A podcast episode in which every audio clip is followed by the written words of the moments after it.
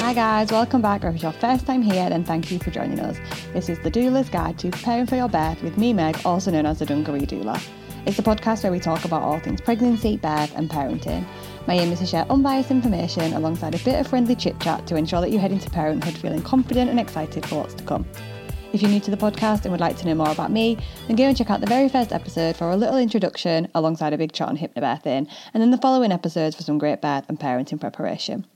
If you love the podcast, you can now leave me a little tip to say thank you via Buy Me a Coffee. The link is in the show notes. A huge, huge thank you in advance if you choose to do this. The podcast is something that I research, write, record, and edit completely alone and completely unpaid for it. So the tips that come in from those of you who have found it useful are truly, truly appreciated. Before we begin, I also want to remind you that I have a pre recorded online hypnobirthing course, which is a full antenatal education and hypnobirthing course. You can sign up to it and start working through it right away and in your own time. There are over 30 modules to work through, each made up of video content with PDF downloads, hypnobirthing, MP3 tracks, relaxation tracks, journaling prompts, birth plan templates, birth partner checklists, and so much more. It's only £37, which is an absolute steal. But to celebrate the launch of season two, you can use the code podcast for 20% off. So just click the link in the show notes or head to my website, which is thedungareedoula.co.uk, and head to the online course page.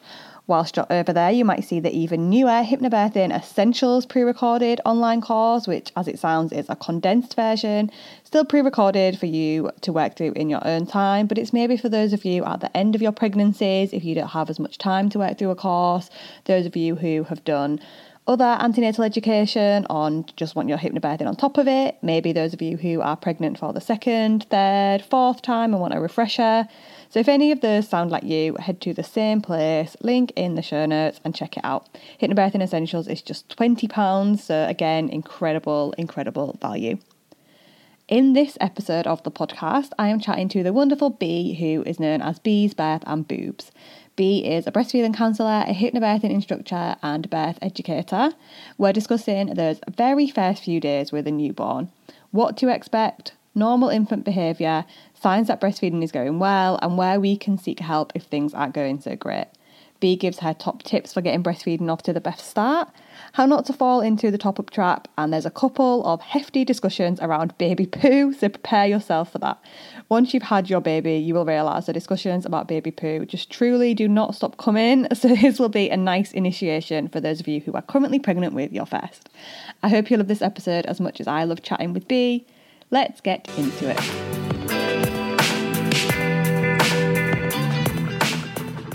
Hi, thank you so much for coming onto the podcast.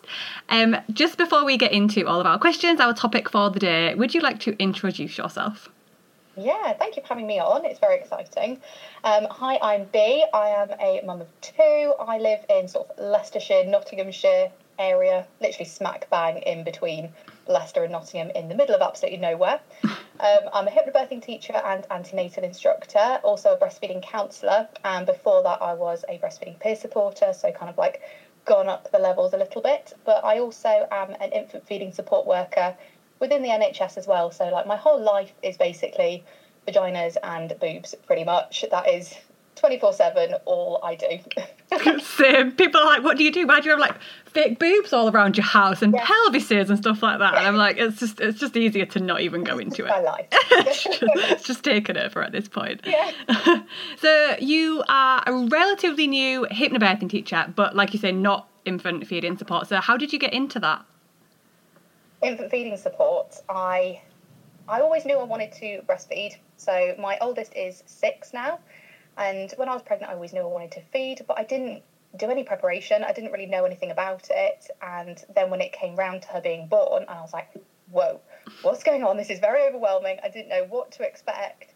And I started just like researching myself and finding out all about it. Like the first thing I realised, like and started researching was like cluster feeding and I was like, oh, this is really interesting. And then I started passing it on to other people that were like in Facebook groups going, oh, my baby's doing this. What about this? And I started just researching and like answering questions for other people. And I was like, I love doing this. I love passing on this knowledge that I've learned to other people. And then um, when she was about six months old, my local breastfeeding support group were offering training to become a peer supporter. And I was like, yes, I definitely want to do that. And completely jumped on it and was just totally fascinated by everything that I learned in the course. And I started volunteering weekly at the local breastfeeding group, and I still volunteer weekly now. I absolutely love it. But then I was like, I just want to learn more. I want to keep doing more with this because peer support is is brilliant, but it's knowing like all the basics. And I was like, I want to I want to learn more. So I did the breastfeeding counsellor training, and yeah, that was absolutely fascinating as well. And I just loved it so much. And I was like, I want to I want to do this as every day as my job. I want it to be my career. And infant feeding support work doesn't come across very often in paid roles. And so when one did, I was like, yeah, jumping at it. Absolutely love it. And it is fantastic. I absolutely love it. It is so rewarding. And yeah, I just love passing on the information, to be honest. It is something that I feel really, really strongly about that everyone should have that, the knowledge. And it makes me feel very good. It's very rewarding hearing other people being like, you sort of see the light bulb moments and go, oh, that was so helpful.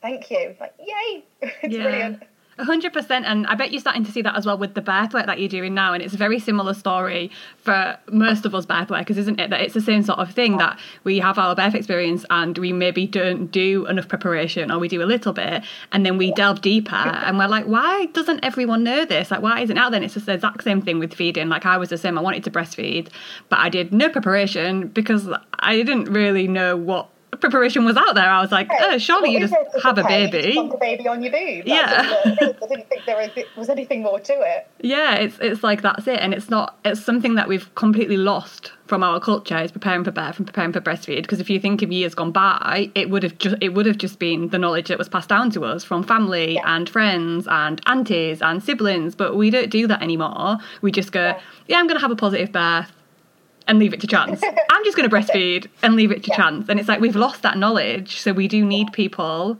that are passionate about it to pass it on. So I think, yeah, it's really important. We're not around people that feed very often now. We are a very formula feeding society. Yeah. And so it means that lots of people actually haven't seen anyone breastfeed probably until they have their own babies. So it is really difficult to just kind of go into it and just do it without seeing anything at all. So yeah. it's really hard. Yeah, I'd never seen anyone breastfeed. My mum breastfed me, but I obviously didn't, didn't see that. I don't remember it. Um, and then as I got older, um, no one in my family breastfed except for one of my aunties, but I didn't live close to her, so I never even knew that she breastfed. I never saw her. Nobody else that I'd been around was breastfeeding. I didn't have any friends who even had babies. I just had this weird thing in my head where I was like, I'm definitely going to breastfeed, but I knew nothing about it. Never, even on the street, like you barely. I made a point of breastfeeding everywhere like but like a lot of people just, do it. just to do it. Yeah, yeah. and and just so yeah. to make it sort of more normalized. Yeah. Just be able to do it whenever you can.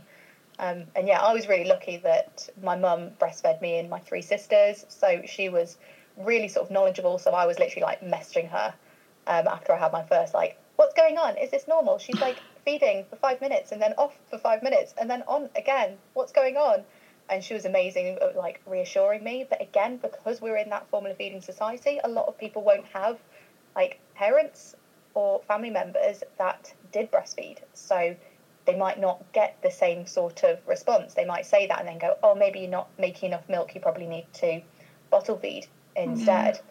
so it kind of that generation as well don't really understand breastfeeding a lot of the time. So i was really really lucky that i had my mum that did understand it yeah, definitely. And I think also as you say, like, because so many people formula feed, I think there's also like it's accessible to get information now with the internet and stuff, and that is great.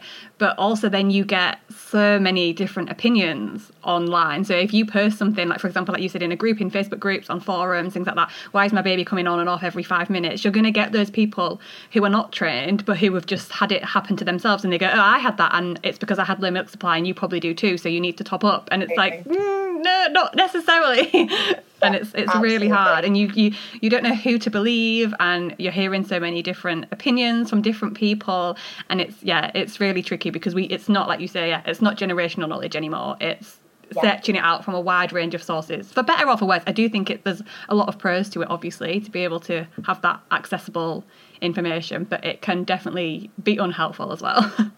there can be a lot of conflict, Yeah. especially online. You can get people will say, "Well, I read one thing on one site and then a completely opposite thing on one site," and it's trying to figure out, well, actually, what are reputable sources Yeah. as well. It can be really difficult. Like there are so there's so much breastfeeding information actually on formula company Yeah. sites, and they come up really high up when you like type something in on Google, and you just click on it, and then it'll it'll say something that maybe isn't actually 100% true.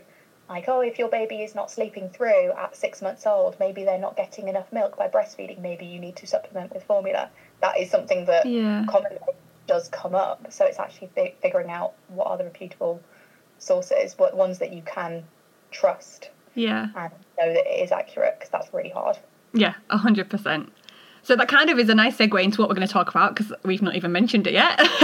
but what we're going to talk about is the very first sort of few days, the early days, the first few weeks of breastfeeding. Because I think that is where a lot of people get thrown. Because like like me and you, we knew we wanted to breastfeed, we hadn't done any preparation, and actually those first few days and those first few weeks are really crucial to the breastfeeding journey. If you can get those first few days off to a really good start, then it is a lot easier moving forward. Whereas if you go into it and those first few days and those few first few weeks are incredibly difficult, that's when a lot of people end up giving up, isn't it? Like we've seen from the stats, a lot of people end up giving up really soon after they start because they haven't got the right support. So that's what we're going to talk about today. Um, and so the first sort of thing that I wanted to talk about is just what to expect in those first few days because so many people just do not understand normal infant behaviour, do we? It's not it's not something as a society that we talk about. We talk about sleep like a baby. And as if that's a good thing, everyone should sleep like a baby. I'm like, have you ever met a baby? They do not sleep. that is not the right term to use. God, No. no. And yeah, you're totally right in terms of we've just lost as a society what normal newborn behaviour is. And I really think that is one thing that if you are pregnant, to search about now before it comes around to it, because every baby is going to behave like this, regardless of your feeding method, whether you're bottle feeding or breastfeeding, they are going to behave like this. And you need to know about it first so that when it comes to it, you're not in complete shock and thinking, well, my baby must be completely broken Yeah. because they're not. They have a survival instinct Yeah. in them and literally need to be close to you. It is a need, it's not a want. It- They're not manipulating you. They literally want to be with you 24 hours a day, seven days a week, constantly. But yeah, in the first week, that is probably it's a very full on time. I always say if you can get through that first seven days, you've set yourself up really, really good because that is the toughest point. There's so many changes that happen in that first week.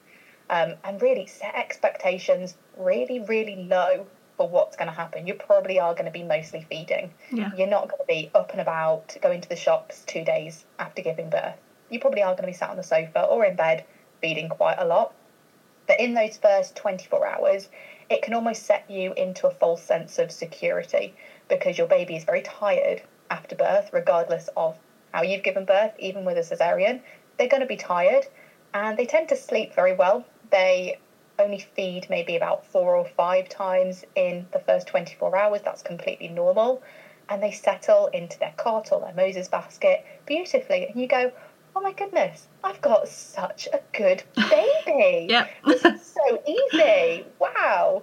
And then suddenly the second day comes around and they're okay, maybe a little bit more awake.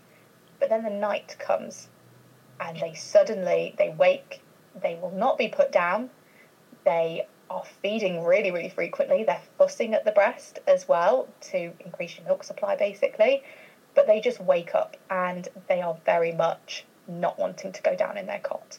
And you can't do much else apart from that. And they call this second night syndrome. And it really is something to prepare for because the first time, oh my goodness, it came as a massive shock to me. It's so hard. no It's so hard because as well at the same time, your hormone hormone levels are dropping as well. So your everything feels like a disaster. Like you're so happy to have a baby, but your hormones and your emotions are insane. They're absolutely raging, and everything is like. I mean, it's it's ridiculously hard anyway. That night, that second night, I remember it so well. But then on top of it, everything's like at catastrophe level 100 because of what our hormones are also doing at the same oh, time. no. It's like a perfect storm. I was storm. crying so much on that second night. Me too. Was just bawling my eyes that. I was like, what's wrong with my baby? She's broken. There's Me too. wrong." Yeah. And it was just, I wish I'd have known about it before because it is really normal. And if you know to expect it, it's then a good idea to maybe prepare for it. So get some sleep in during the day leading up to that second night.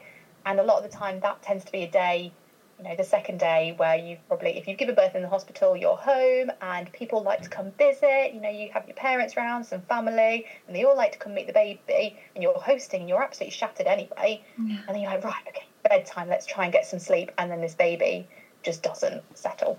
And then you're even more shattered.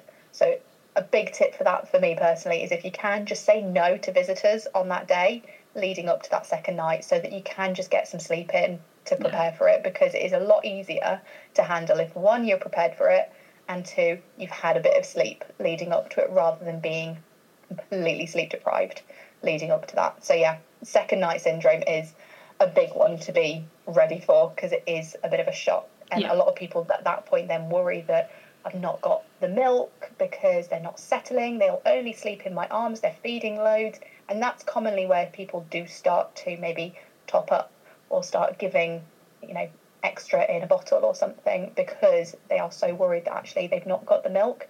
And that is a common concern when people sort of use the behaviour of the ba- of the baby as that worry that they haven't got the milk supply, and that tends to be very common as to when it starts. Um, but yeah, then after day two or night two, around day three, four, you start to get the transition of your milk supply, and I call it transition rather than milk coming in, because a lot of people, if you say milk coming in, they go, "Oh my god, well, what happens before then? Yeah. I've not got milk." And you have, you absolutely have milk. You've got colostrum that is started to be produced from about 16 weeks of pregnancy.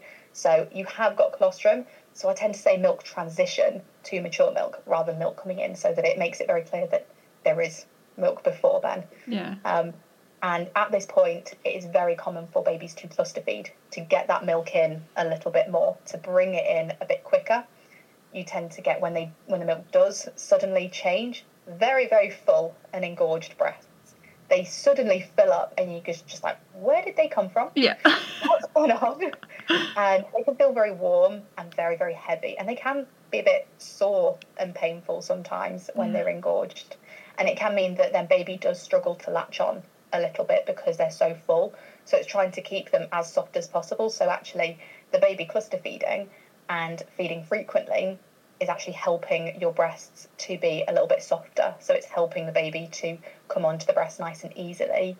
Um, we want soft breasts. Actually, we don't want full breasts. Yeah, Full I, breasts I definitely found that with Izzy, my with my eldest. She was like a, a good sleeper. I'm saying that with quotation marks. She was still a normal sleeper, but like I've had a baby that doesn't sleep ever. So Izzy Yeah. was like a good sleeper, and she would sleep for like three hours from being born. But I hated it when my milk came in because by that second hour, Yeah. I was like, "Please feed, please up." relieve me." I was like, "Please wake up," and I was like, "You never wake a sleeping baby. I'm not going to do it." And I'd just be laid there in pain, like, "Please Oh, wake no. up." Oh no, that's not nice. No, it it's- is. It's an agonising feeling sometimes. so But intense. It does. It does. You know, go down. Yeah, it didn't last for long. Oh, it was full on, full literally just like a couple of days. It was Yeah. like that was all it was. It was a couple of days, but it was just like I've gone from like this hell where you won't stop feeding on night two to then mm. because my milk came in on day three, so it was literally like the next day to like oh, and now it's the opposite. Yeah, it's because she worked so hard at bringing in that milk Yeah. and that transition, and then they were like, right, I've done what I needed to do. Time for me to sleep now. yeah, and I was like right, okay, I'll done what I needed to do. I did the work, and it's it's now in. The Yeah. milk is fully through. I'm all good. Yeah, Um, what a lot of people do notice as well on that sort of day three, four, when the milk does transition, is a huge change in your hormone levels. yeah, And it's very common to just cry on that day. So many people are just like, I'm just crying all the time. I don't know what's wrong all with the me. time. That's absolutely fine. It's really normal. It's because of that sudden hormone shift. Yeah. Um, yeah. Just lots of cuddles. Get loads of cuddles at that point and talk to people. Don't Yeah. just sit there and just think that you're unusual and stuff. It's totally normal. Everyone's going through it. Yeah, hundred percent. I think that's something that's really would be super helpful to normalize for people because there's that pressure in there. Like, why are I happy? I've wanted this baby for so long. Um, why are I happy? And it's like it's not that you're not happy. It's it's it's hormonal. It's like your biology. It's nothing that you can change about it. Because I yeah I just cried, especially the first time. Just cried for nothing. Like I remember my partner just being like, "Why are you crying?" I don't know. no idea. just crying. I don't know why.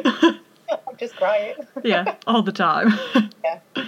And around this time as well, you might notice a change in the nappies. Hmm. So the colour of the poos will change a little bit because of that transition of the milk.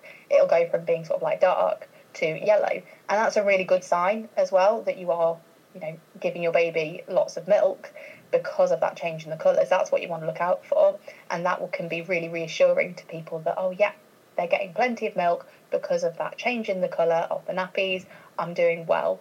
And yeah. knowing the signs of sort of your baby getting enough milk, I think is again really, really important so that people can be reassured because you do very commonly in this first week, people are so worried about how much milk their baby is getting and if they are getting enough milk because of these behaviours, because they are cluster feeding, because they won't be put down in their cot, they do automatically go, well, I must not be making enough milk. You know, I speak to people constantly. This is probably one of the most common concerns, actually, with people in my job, is that they go, yeah, I'm breastfeeding, but I don't think they're getting enough milk, so I'm topping them up with formula afterwards. And I kind of delve in a bit deeper and find out that the reason why they think their baby isn't getting enough milk is literally because they say, well, they're not going three, four hours between feeds and they're not being put down after a feed. As soon as I put them down, they start squirming and waking up and want to come back on the breast. So that's when I give them a bottle, and I'm just like, that's totally normal. Yeah. It's nothing to do with your milk at all. It is just normal. That's normal behaviour.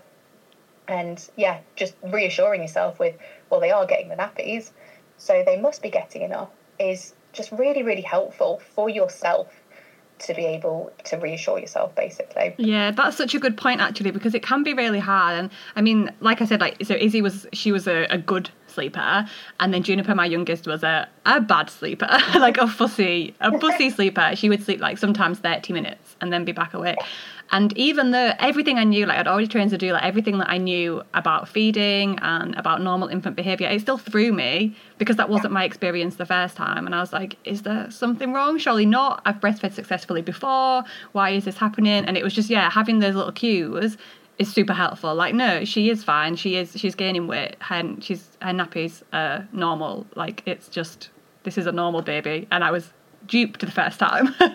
yeah, absolutely. It can be really helpful to just know to reassure yourself because yeah, even as a breastfeeding counsellor, second time around, I was like, yep, yeah, I know what's all good. And I still had those random moments yeah. of doubt going, hang on, is he getting enough milk? And yeah, it's vital to just be able to kind of like go, well, he's had this many nappies today, so yes, he is getting enough milk. That's all good. Yeah. It's fine, no worries. Yeah, definitely. And I think it's hard as well because often people will say to you, like, like people who do formula feed or people who are just not used to being around breastfeeding people will will ask those questions but they'll say well how do you know how much they're getting and stuff like that and you're like i don't and even though you know that that's completely normal it can still plant that tiny little seed of doubt yeah. like but i don't actually know and you're like that's yeah. fine i think sometimes it's such a a big thing to just trust in your body and mm-hmm. trust in your baby and it can be really difficult to do this it's exactly the same with birth you know yeah. we talk about trusting in your body that it can do this and it knows what it's doing. And I just think as a society, we just don't trust ourselves and trust our bodies that they can do this and it, it, it can be done. But actually, if you just put faith in it, yeah, you don't need to know exactly the amount of mils that a baby is having. You don't need to have that to know that they're feeding well. You just need to go with your baby, go with your body, trust that it's doing all the right things.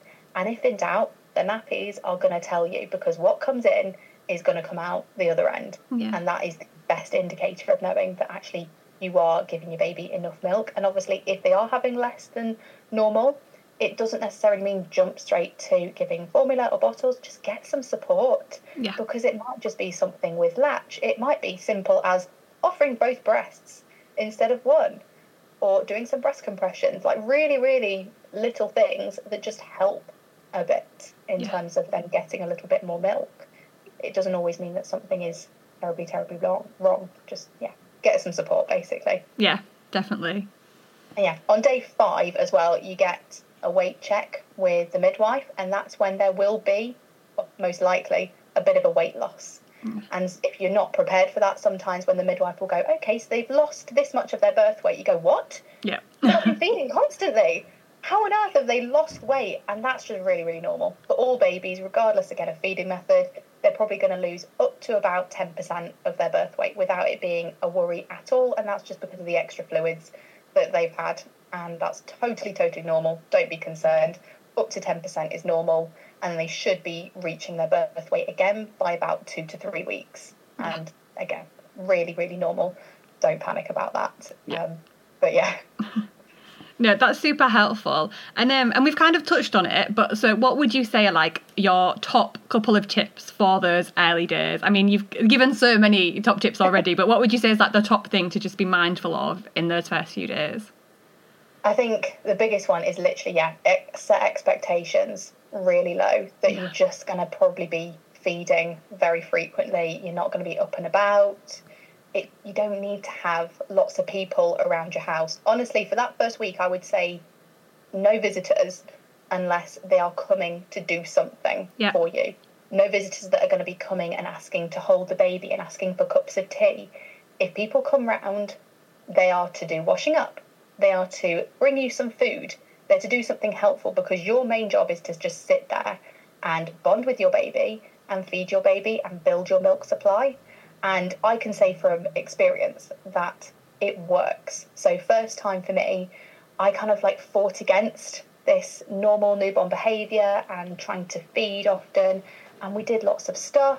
Um, we were up and about quite quickly. By six days old, I think we had like a garden party and stuff. It was full on.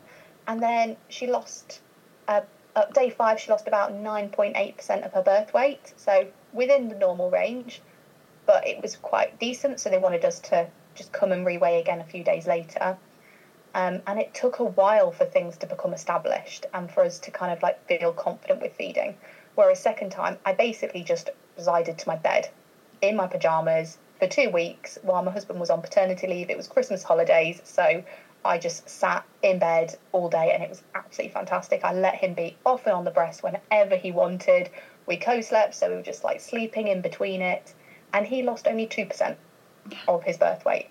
And we felt confident and established with feeding a hell of a lot earlier than I did the first time. So it really does work and it helps you to get into that rhythm a lot faster. If you can just kind of surrender to it and just let it happen, it honestly, you kind of reap the benefits of it a lot earlier compared to if you kind of fight against it. You, in that fighting against it for a long period of time until it does finally settle, compared to if you just kind of go, right, this is just going to be it for a little while. I'm just going to sit in bed, let them feed as long and as many times as they want, and it'll be fine.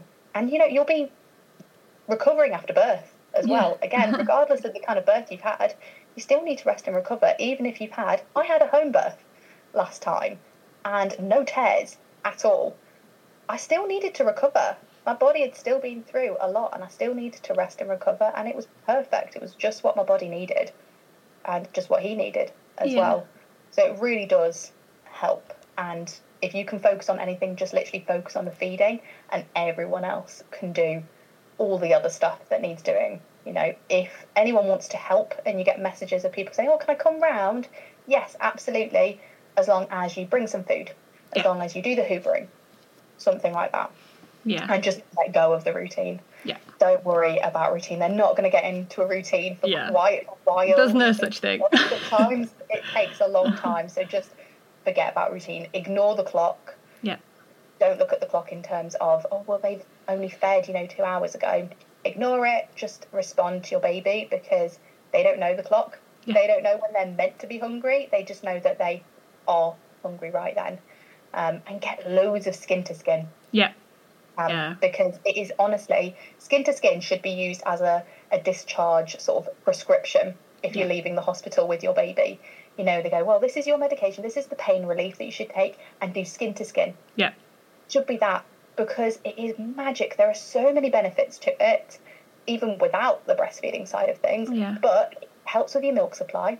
It helps baby to root for the breast, so it brings them onto the breast more frequently, so it helps to establish things. It helps with the latching as well.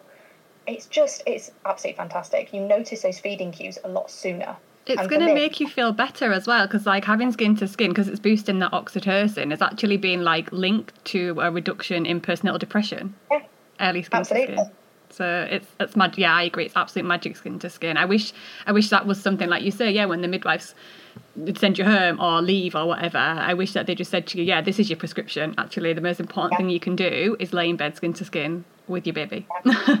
it's almost like a bit of a reset button as well, I think, for breastfeeding. So for me, if anyone is having struggles with breastfeeding, like the baby's not latching or they're struggling in some sort of way, I just say just get in skin to skin. yeah, And by skin to skin, I don't mean just there for like 10 minutes.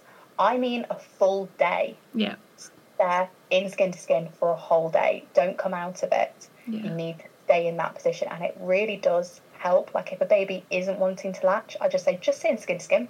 Yeah. Because then if it comes to it and the baby doesn't latch, you've still gotten so many benefits just from the skin to skin. You've not lost anything from doing it because it's regulating the baby's temperature and heart rate and it's giving them oxytocin boost and yourself it's really, really beneficial. It's helping with the gut microbiome as well. It is just magic. So even if your baby is struggling, you don't end up sort of having that latch. Doesn't matter. yeah. You've not lost. You've not lost anything. There's no oh. risk factors to doing it. All you can do is gain from it. Even if you don't get your intended outcome, you still get Yeah. the wealth of other benefits. So, yeah, I completely And I think agree. my biggest tip is to always have water, snack, TV remote, and phone charger with you Yeah, before you sit down to feed because you might be there for a little while. yeah. So never sit down without all of that stuff. Yeah, put it in a little bag, a little box. I Yeah. used to have a little box, like well, not a box. It was like a tub with little Yeah. handles on it, and I could just take it wherever I oh, Carry wanted. That's what you need. yeah, and yeah, I, I say that to everyone, all of my clients. I'm like, have you got have you got a little box anywhere? And they're like, why? I'm like, just bring it and I'll show you. Like you're gonna you're gonna use this. You're gonna need Yeah. it. and get into a good box set. You know, Yes. because you're going to be sitting there feeding for quite a while. Pick a series or something that you can really get into. Mine was Grey's Anatomy this time, and it, there was so many episodes, so I really got into it, and it meant that when I did go to sit down to feed, I was excited about it. yeah, This is my time to sit and watch Grey's Anatomy. I'm going to have a great time. Not oh my gosh, feeding time again. yeah. So it made me excited for it. Yeah, I think that's a really good tip. And I think something like so if you've got like older children, like toddlers or anything, the second time round, it's like you don't have control of the TV at that point. So I just had um, I just read books, but like on my phone or on a Kindle, like have those next to you, or put your headphones in. Just put one headphone in it and listen to a podcast. Because yeah, Yeah. and then because you do, it's hard because you don't want to just stick your kid in front of the TV all day. But in those early days, you don't have a choice always. You know, like put them some Lego on the floor, but also you're going to stick CBeebies on, and then yeah, stick yourself a headphone in with some podcasts, or have a book on your Kindle, and then you know you're meeting both your baby's needs, but you're also not going brain dead, basically. yeah. It's yeah, do something for you in that time, whether that is TV, podcast, book, listening to music, Yeah. whatever it is. Do something that actually you're going to enjoy in that time, so that it does make it a little bit more enjoyable for you. Because otherwise, you sit there, like I said, in silence, just kind of Yeah. staring at a blank wall. it can be really boring because they might feed for five minutes, but they might feed for up to forty-five minutes. yeah, So you don't know how long you're going to be there for. So yeah. Do something that's it's going to make it a little bit nicer to sit there rather than staring at a wall. Yeah, hundred percent. No, I think those are great tips. And then as well, that kind of like the next sort of thing we wanted to talk about is the advice that might be given in hospitals or by family. And we did kind of touch on this again at the beginning, but it's more is it helpful or is it harmful the i'm sure you've got a really good experience of this from your role of the advice that people are given especially what i find quite worrying is the advice a lot of people are given in hospitals or by maternity Yeah. staff and it is so well meaning it's not they're not giving bad advice on purpose but a lot of the training is very outdated and i've had clients who have gone well the midwife said that they should wear uh, they should feed every three hours like on a schedule and I should wake them up if they're not awake and I should not feed them if it's not been three hours. And I think that's probably the main one but I know there's quite a lot. There's like don't feed to sleep and things like that. And and how sort of harmful is this? And what what how would you sort of combat this? It's so difficult because, especially if it is coming from a professional, it's just that much harder to deal with. Yeah. The thing that I find most common for one is the people that have maybe experienced gestational diabetes Yeah. while they are pregnant, and they are basically told during pregnancy that they're going to probably have to give formula Yeah. because their blood, sh- the baby's blood sugars are a little bit low, but they don't get told about maybe hand expressing or harvesting colostrum to help with those blood sugars. None of that is is discussed, and they just kind of are told, you know, I'm speaking to them on day sort of two, three, and they're like, oh yeah, my midwife's told me we need to give um, formula to help with the blood sugars. I'm like formula isn't necessary. It's not something that has to be done because of that reason. It is not common for formula to be needed Yeah. in those early days. I mean, one thing that really angered me once while I was working in the hospital actually was um, we'd looked at someone's notes and it said they wanted to breastfeed, and then 20 minutes after a vaginal birth, the baby hadn't fed, so they offered formula in a cup. And I was like, 20 minutes? Baby has literally just been born. The placenta's probably not even bloody Yeah. out yet. And That's insane. pushing the formula. It doesn't make sense. A lot of the time, I think in hospitals, formula and bottles does tend to be pushed a little bit more, but just because it's easier Yeah. for the staff, because they don't have the time. And I really do sympathise with that. They just don't have the time to give that support. So it is much easier to say, well, let's just give a bottle of formula for now, and we'll see how things are later. But that's not just a for now. It tends to have a knock on effect. It's not just something that happens just for this one feed. It does have a knock on effect and it does continue. Yeah. It's it, they don't realise the damage that it can cause. Yeah, uh, it's really hard. I've had similar, and I've had a few clients with gestational diabetes this year, and I've had like so I had yeah they got told the formula thing, and then I had a client who was like, well, I'm just gonna colostrum harvest, and then I've got it, and the midwife was like, uh, well, yeah, I guess you can do that if you want, but we would still recommend having formula around. And she was like, why? Like that makes no Yeah. sense. If I've got colostrum harvested, it doesn't make sense. And yeah, it's it's hard because in hospital it is very pushy with formula, and you'll even hear Yeah. people saying like, "Oh, pack some in your bag, even if you're planning to breastfeed, pack it in your hospital bag." And it's like that is so not needed because already putting that doubt into your mind as well that actually it's not going to work out. yeah, and That's not I yeah, I think it's not it's not helpful at all, and it's just so not needed because worst case scenario, if you really really couldn't, they would have it.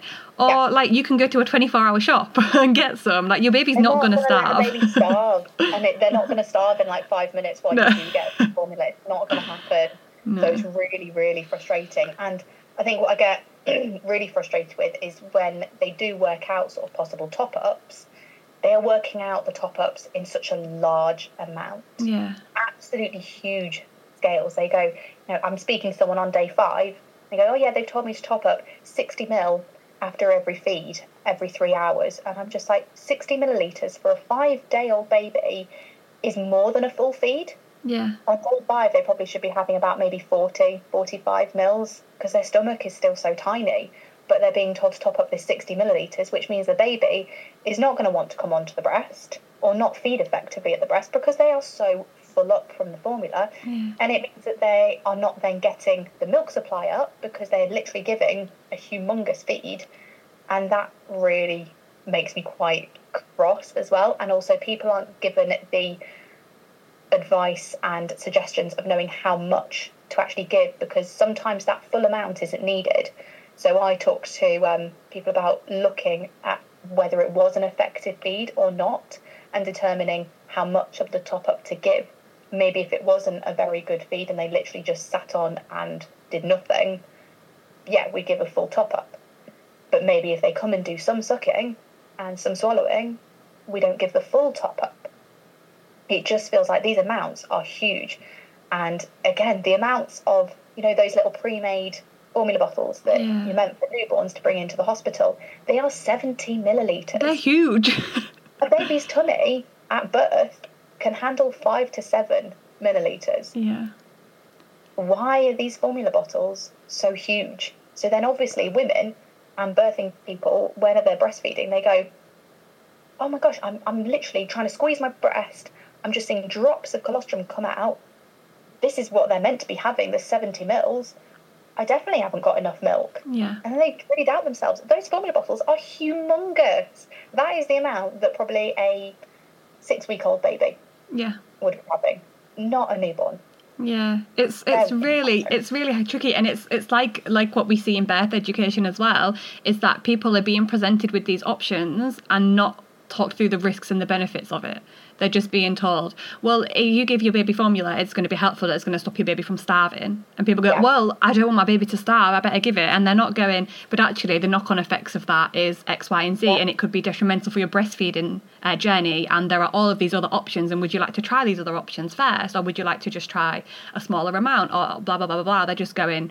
Your baby might starve if you don't do this. So I'm not saying everyone does this because it's absolutely not. There are some amazingly highly trained professionals in the maternity services um, but it is something that i think is becoming more common and i'm hearing from my clients is you know if they have any problems with breastfeeding they ask for support and they very much just get that regimented just give formula or Yeah, just feed every three hours anything else is wrong and Yeah. it's so tricky because you can't people but they're the professionals surely they Yeah. know Yeah. The one thing is, again, that professionals say that is really outdated advice that they are still saying often is feed on one breast for as long as possible to get all that hind milk. If the baby comes off the breast, put them on the same breast again to get the hind milk. That's outdated. We hmm. know it's outdated. Hind milk and fore milk is not a thing. It's not something that suddenly the breast milk changes from it being really watery to really, really fatty. It is a gradual change because of the baby's sucking pattern. That's the important thing. It is noticing the baby's sucking pattern, and that's determining what kind of milk that they are getting. All milk is good milk. And actually, if a baby is like maybe struggling with weight or you are struggling with milk supply, what you should be doing is offering both breasts yeah because you want to get that let down so that milk that starts flowing really nice and quickly and then offer the other breast to get that milk let down again and then that'll be increasing supply that increases the milk intake that a baby is getting and so many people are just told yeah you need to put them on the same breast again and this is detrimental Yeah. to weight gain to milk supply it's not helpful and it is very very common told to people so if you can just offer both breasts try and offer both. If they don't take the second one, obviously that's a different story. You don't need to try and force a baby onto the second breast if they don't want it, but offer it to them because if they nine times out of ten they probably are going to take it. To be quite honest, Yeah, if they want a bit more milk, they're going to take it. If they're super, super full, they'll push it away. And there, there's your answer to whether it's needed or not. You don't need Yeah. to overthink it more than that. I think, yeah. If we just, if we were all just more in tune with our bodies and didn't mm-hmm. just, like, from the minute we get pregnant, we outsource our like innate knowing, we just completely ignore that. And we're like, oh, Yeah. now I need to, I'm pregnant. I must need to put all of my trust into other people and into computers and into machines to now tell me what to do. And actually, if we just listen to our bodies a little bit more, then, you know, everything would be just a little bit easier, a little bit less stressful, a little bit more Oh, straightforward. so true. Yeah. It's just trusting your body and trusting your baby, knowing that actually you two are, are perfectly fine together. And it's the same with birth, like you said, just trusting in yourself. We don't need to put our faith into computers, into the system, into various things to tell us what to do. We didn't have this many, many years ago. We did just have communities and we trusted in it. And we just, yeah, we need to sort of go within during pregnancy and really just listen to ourselves. Try and ignore all of the the noise on the outside and just go, actually, what what is my body and what is my mind telling me? Regardless of what's going on around, ignore all the sort of societal pressure and all the information I've heard from various different places. What is it telling me? What is my mind telling me? That's what you need to listen to. And I think does when when people do that as well, it's easier to find the root of the problem if there is a problem because we've not gone looking for it. We've listened to our bodies and where we understand how breastfeeding works and we start to feed our baby and we realize actually maybe there is something that's wrong and then we can seek support for it rather than just immediately putting all of our faith in someone else. If you actually listen to your body and there is a problem, it will shout at you loud and clear that there is a problem. It's not like you're going to miss it by doing this. No. You're going to oh, be even more in tune with it if something does arise and it'll be easier Yeah. to spot. So it's like kind of like a win-win situation. It's like you're so in tune with yourself. People think that when you talk about that, you're saying that you should never seek medical help or you should never seek assistance or you should never seek support. And it's like actually what that's making you do is find that more accessible because you're so Yeah. in tune that you can really quickly pick up something's not right. Yeah, it's doing the t- complete opposite. It's not, you know, refusing medical care and stuff like that. It's something that I talk about in my hypnobirthing classes as well, in that, you know, listen to your intuition. If it's saying, you know, no to the induction, okay, listen to that. But also, if it's saying yes to something, is it telling you that actually there's something wrong? There's so many people that kind of like they go in for reduced movements or something and they're told no no no everything's absolutely fine and they're just like no i've just got this gut instinct Yeah. something is wrong listen to it Yeah. you know really do don't just completely ignore it it's there for a reason Yeah. so yeah completely agree with you Yeah, a hundred percent. Um, and yeah, that's something like I said, like you cultivate that throughout pregnancy, and it's going to make your entire parenting journey like essentially like easier. But for the entire like postpartum period, for everything, it's not just for the newborn days. It's like if you can do this life. now, you can do this until your kid has left home, basically. oh god yeah, Yeah. it's not just something that's for right now it is forever literally Um, and so, like, leading on from that, I would just wanted to quickly talk about because, like I said before we started recording, I'm not asking you to give away your entire skill set on this podcast, but just as like a brief overview, what are you looking for in those first few days in a baby that is happy and that is feeding well? Yeah, I think the key thing is nappy output. Yeah. Like I said, if if the milk is going in, it's going to be coming out. So wet and dirty nappies, and this will vary on a day to day basis in that first week, because basically, for every day that the baby has been alive, or however many days the baby, how old the baby is in terms of their days, Yeah. um, that's how many wet nappies they'll be getting. So if a baby is three days old, we're looking for a minimum of three wet nappies. More than that is great, obviously, more is brilliant, but we're looking for a minimum of that many. And then the dirty nappies as well. And dirty nappies are really important because they can be a really good indicator of like a bit of a red flag. And people say all the time, like, oh, a breastfed baby can go 10 days without a poo. Yeah, they can later on Yeah.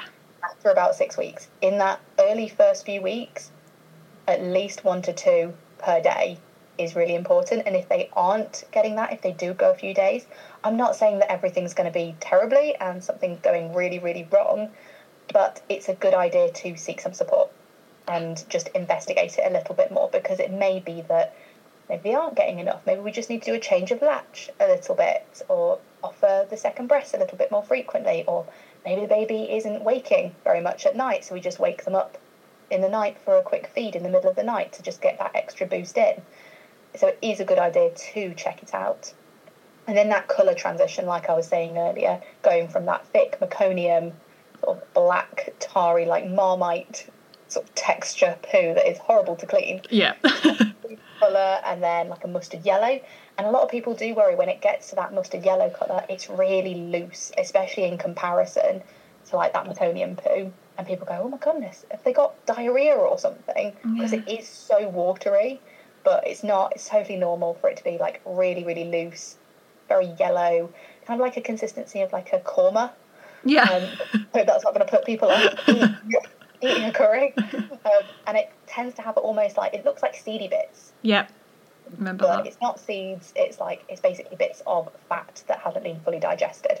Yeah. Um, but those are the best indicators, and honestly, I recommend to anyone if you are going to breastfeed, just keep like a little bit of a note for the first like week or two, maybe while you're getting to grips with things and maybe building up your confidence. Just do like a little tally chart or write down when they had a wet nappy, when they had a dirty nappy, what was the dirty nappy look like? Because then if you get to like 8, 9 p.m. and the baby's cluster feeding, and you start to have that moment of doubt, and you go, maybe they aren't getting enough milk, maybe I'm doing something wrong, and you can look back over that and go, well, it's day four, they've had five wet nappies and three dirty nappies, and the colour is already like a, a yellow colour. That's a really good sign that actually they are getting enough, so I don't need to worry. So it's your sort of reassurance to yourself that they're getting plenty of milk and that is honestly the best way to go about it for yourself Um, there's lots of other ways, you know, weight gain. You can look at if they are generally settled after having a feed. That's a good sign. Obviously, there is going to be some times where they're a bit unsettled. That's normal, but if they're generally settled, um, and we want we want to have at least eight to twelve feeds in 24 hours. So if they are having less than that, it might actually be not a good thing because it might mean that they are extra extra sleepy and they're struggling to wake up. And I say eight to 12 feeds, but the majority of babies will feed so much more than that. Yeah. like if you did it myself when my little boy was um, three months old, I thought, you know what? I'm really curious how many times he actually does feed in 24 hours because I can guarantee it is not eight to 12 feeds. And now I did include little like comfort feeds where he came on really quickly, ones that he came on during his sleep and stuff. But I think it came up with like 26. Yeah. 24 hours. and that's absolutely fine.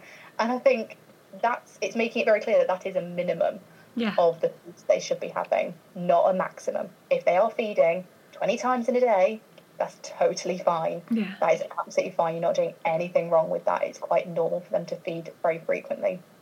But yeah, keeping an eye on nappies is the best way that you can just sort of reassure yourself that feeding is going well. There is that bigger picture, obviously, but if you just need that reassurance, especially sort of before you get those weight checks of what's going on, especially like, you know, that first up to day five before they do that initial weigh in, you can really be like, well, are they? I don't know, because we've not had anything checked really. Mm. So it's that reassurance to yourself is incredibly helpful and incredibly invaluable. If you've got that, um, you know, that's half of the problem. Because yeah. if, if you do have those moments of doubt that, well, they're not being put down, it must mean I'm not getting, you know, giving them enough milk. You can just go, actually, yes, they are getting enough milk because they're doing all these wet and dirty nappies.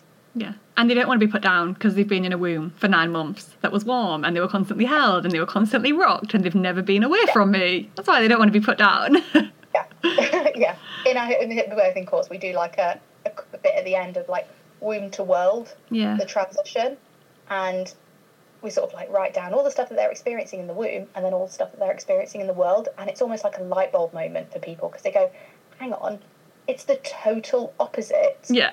what they've been used to for the last nine months or however long you've been pregnant for. Yes. Like, is it's no wonder that actually they're not happy with being outside in the world and not not wanting to be put down yeah. because it's a really it's a completely different environment for them. It must be really really scary. Yeah, definitely. And then, and so, what do you think about in terms of the mum or the person who's breastfeeding? So, like, what can they look for that is normal or isn't normal? So, oftentimes you hear people say that it's painful at the beginning, and sort of how normal is that? I'm probably going to upset a lot of people saying this, but feeding should not be painful. Yeah. And by that, I mean that it should not be excruciatingly painful throughout a whole feed. You should not be getting cracked nipples, bleeding nipples.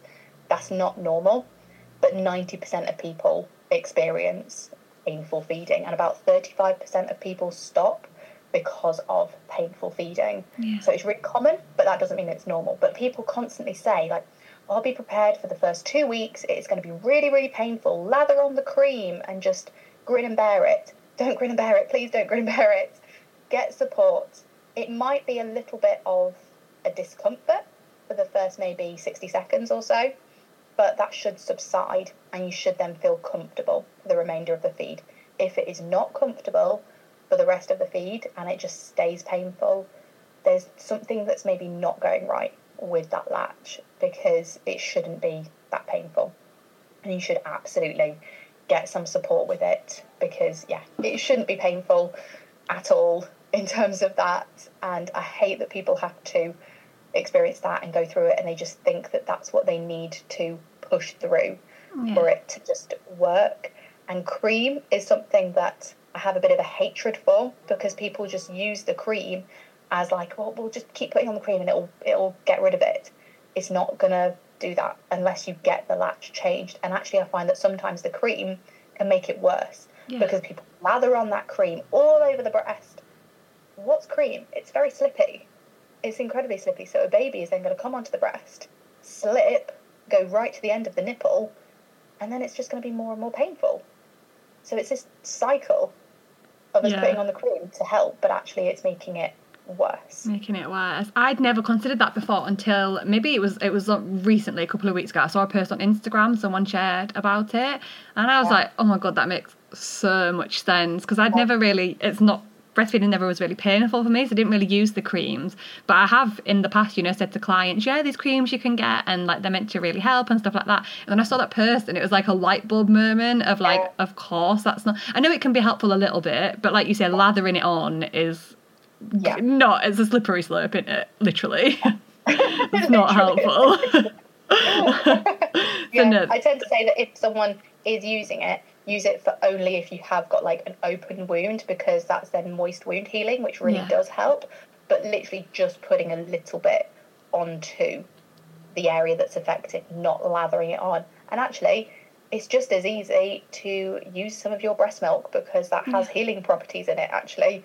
So it's going to be helping loads and it's still using moist wound healing. yeah So if you don't want to, you don't have to buy that really expensive purple Yeah. tube that is It's expensive. it's a lot of money yeah Just squeeze your boob. yeah You've got your own special nipple cream that has healing properties in it. yeah Much it better. doesn't actually, cost you 15 people- quid Yeah. And a lot of people are actually um, allergic to the lanolin yeah that's those creams. So some people they might be lathering this cream on, hoping that it'll help, and actually they're then getting an allergic reaction and causing it to be more painful. yeah So yeah, use your own breast milk, and you don't have that problem of an allergic reaction either. yeah Very helpful. No, that's super, super helpful. No, thank you for sharing. Um, and then the last thing that I wanted to just talk about before I let you go, because we've been nattering up. I mean, to be fair, for how much we both talk, we've kept this. Quite civilized, but it's still I been expected quite. it to be longer, to be Yeah. honest. but yeah, we've kept it quite succinct. But um, Yeah. where would you? What would you say would be like? Where would you go if any problems arise? So whether that is pain or whether it's problems with latch, or what would be sort of your levels of support? Where would you go? Yeah, so most areas will have a local peer support group, which can be really, really helpful to go to.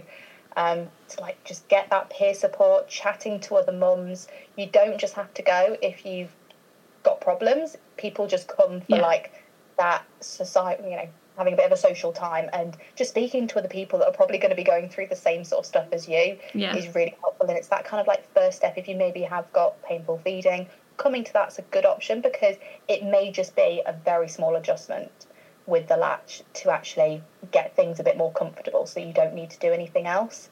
Um, sometimes you can get then referred into the trust like infant feeding team if like maybe people are thinking about oh maybe there's a tongue tie or something what i would say about tongue tie is that a lot of professionals are not trained and qualified to check for tongue tie so please make sure if someone is checking that they are someone that's qualified Yeah. and looking in the mouth is not checking for Yeah. tongue tie You need to have fingers in the mouth that's not checking so yeah they might be able to sort of refer onto the infant feeding team within the nhs um, and then from that, there's sometimes breastfeeding counsellors. So, like myself, we can do sort of home visits and stuff like that. We can speak to you on the phone, various different things like that. Um, there's the National Breastfeeding Helpline as well, if you just want to maybe have a quick chat. Obviously, it's never guaranteed that someone is going to answer because, again, it's all voluntary.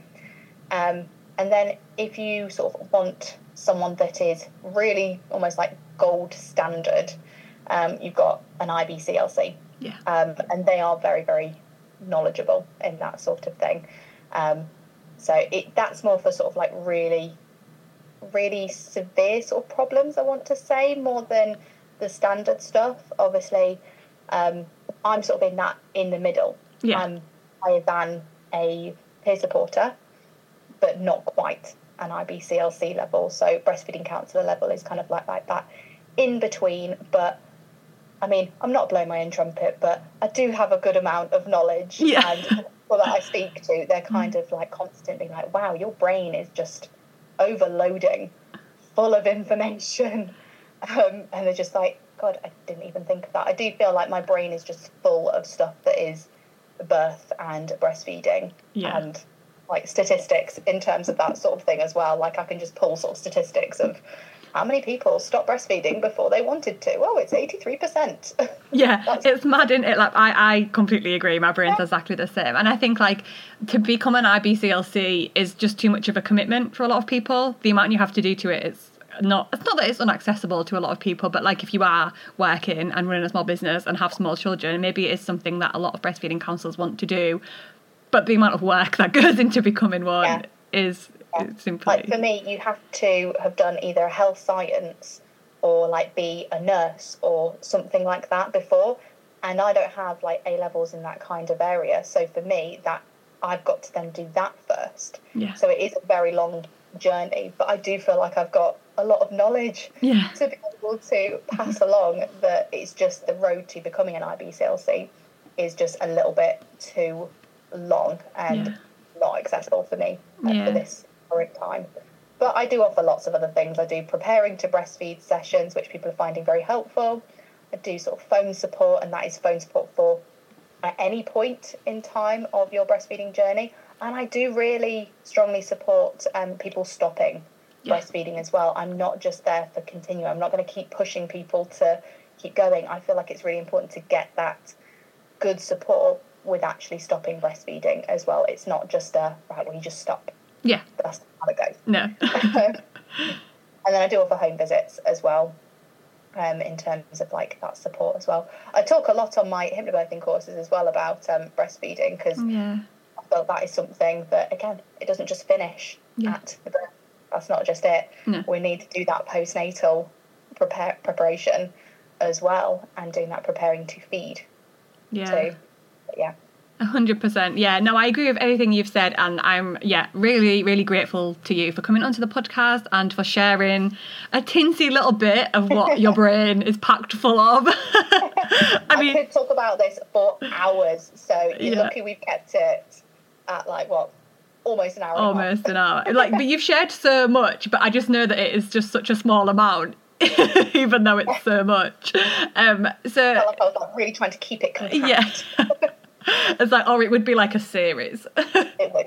There'd be a full series about it. um, so to round out, where can people find you? So social media, website, anything like that. What have you got, and what have you got coming up in, for feeding and for pregnant people? So um, you can find me Facebook, Instagram, and I'm on TikTok sometimes. Not as much as you are. oh, don't even get me started on TikTok. I know, I saw people being a little bit. People are insane. People are unhinged on TikTok. Not nice people. No. Um, yeah, I'm on all of those at uh, Beas Birth and Boobs, and my website is beasbirthandboobs.co.uk. Um, you can thank my husband for the business name. He came up with it. It's brilliant. It's so good. I was quite pleased with it when he came up with it.